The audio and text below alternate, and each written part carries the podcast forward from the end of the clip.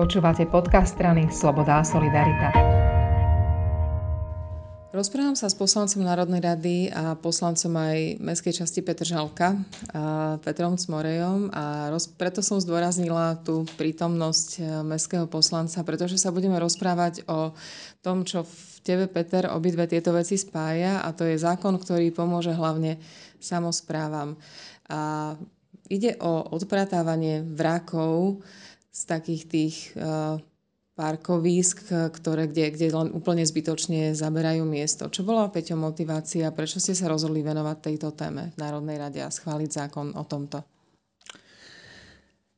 No, e, zistil som v Národnej rade, že takýmto komunálnym veciam sa až tak veľa ľudí nevenuje. No a keďže pochádzam z komunálu, už teraz ťahám 6 či 7 rok, tak e, viem, že samozprávy majú rôzne problémy Paradoxne ide o problémy, ktoré ani nepatria že pod jedno ministerstvo, ale častokrát patria pod viacero ministerstiev, takže tým pádom sa tomu ani žiadne ministerstvo nejako špeciálne nevenuje.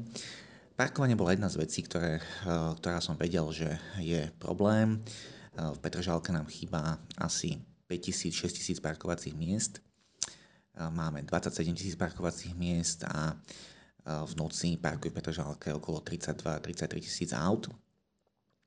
Takže je naozaj problém, ak časť z tých miest, a zistili sme, že ide o stovky miest, zaberajú autá, ktoré sú zjavne nepojazdné. A preto som sa rozhodol, že to skúsime trošku pomôcť, aby sme tieto autá dostali z parkovisk.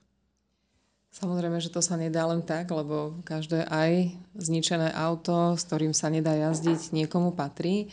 A je pravda, že majiteľ sa ho niekedy zbaví tak, že ho skrátka nechá. Len tak.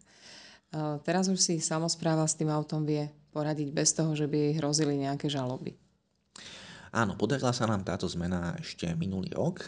Išlo o to, že ku súčasnej právnej úprave, ktorá bola v zákone o odpadoch, sme pridali aj úpravu v zákone o cestnej premávke.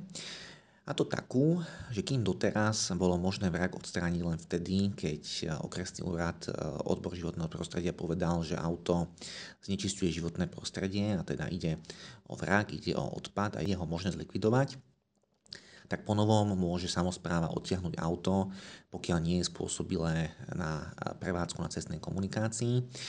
A tie najúčinnejšie veci sú, že nemá platnú emisnú a platnú technickú kontrolu, viac ako 6 mesiacov. Pokiaľ obec nájde takéto auto, tak ho môže rovno naložiť na odťahovku a odniesť na zberné parkovisko. Deje sa to na jej náklady a samozrejme nemusí ich ešte úplne znášať len sama. Áno, odťah stojí 80 až 100 eur, pokiaľ nemá, nemá obec vlastnú odťahovaciu službu. Avšak vybudovanie parkovacieho miesta eh, sa ráta v tisícoch, je okolo toho aj veľa eh, byrokracia, hlavne nie sú miesta väčšinou, že kde tie parkovacie miesta vybudovať. Takže určite sa to obci oplatí, lebo každá obec chce mať spokojných obyvateľov a samozrejme tieto náklady potom môže vymáhať od majiteľa vozidla. Umiestnenie auta na nejakom odťahovacom parkovisku je tiež len čiastočne riešenie. Môže obec potom auto, ktoré ju takto zaťažuje, že úplne zničiť, zbaviť sa ho? Keď auto odtiahne eh, na to zberné parkovisko, tak nič nebráni postupovať podľa toho pôvodného zákona, a upovedomiť o tom okresný úrad životného prostredia a požiadať eh, ho o vydanie rozhodnutia, že auto je odpad a je ho možné zošrotovať. Takže áno, je možné sa ho zbaviť, pokiaľ okresný úrad vydá toto rozhodnutie, čo by malo byť do 30 dní. Toto je vlastne teda taký návod a také povzbudenie pre obce, aby boli odvážnejšie a keď ich nejaký občan, nejaký človek miestny upozorní na to, že tu je auto, ktoré tu stojí už mesiace, nič sa s ním nedieje, zaberá miesto, tak to je také povzbudenie. Neváhajte, poradte si s tým a uvoľnite to pre niekoho, kto tam reálne potrebuje parkovať.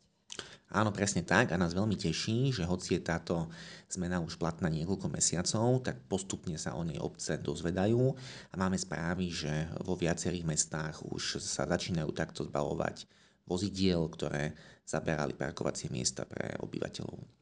Často nám vyčítajú, že príjmame zákony, ktorých dosah obyčajní ľudia necítia, tak toto je práve jeden z tých, kde hoci kto vlastne skoro každý deň môže vidieť ten efekt.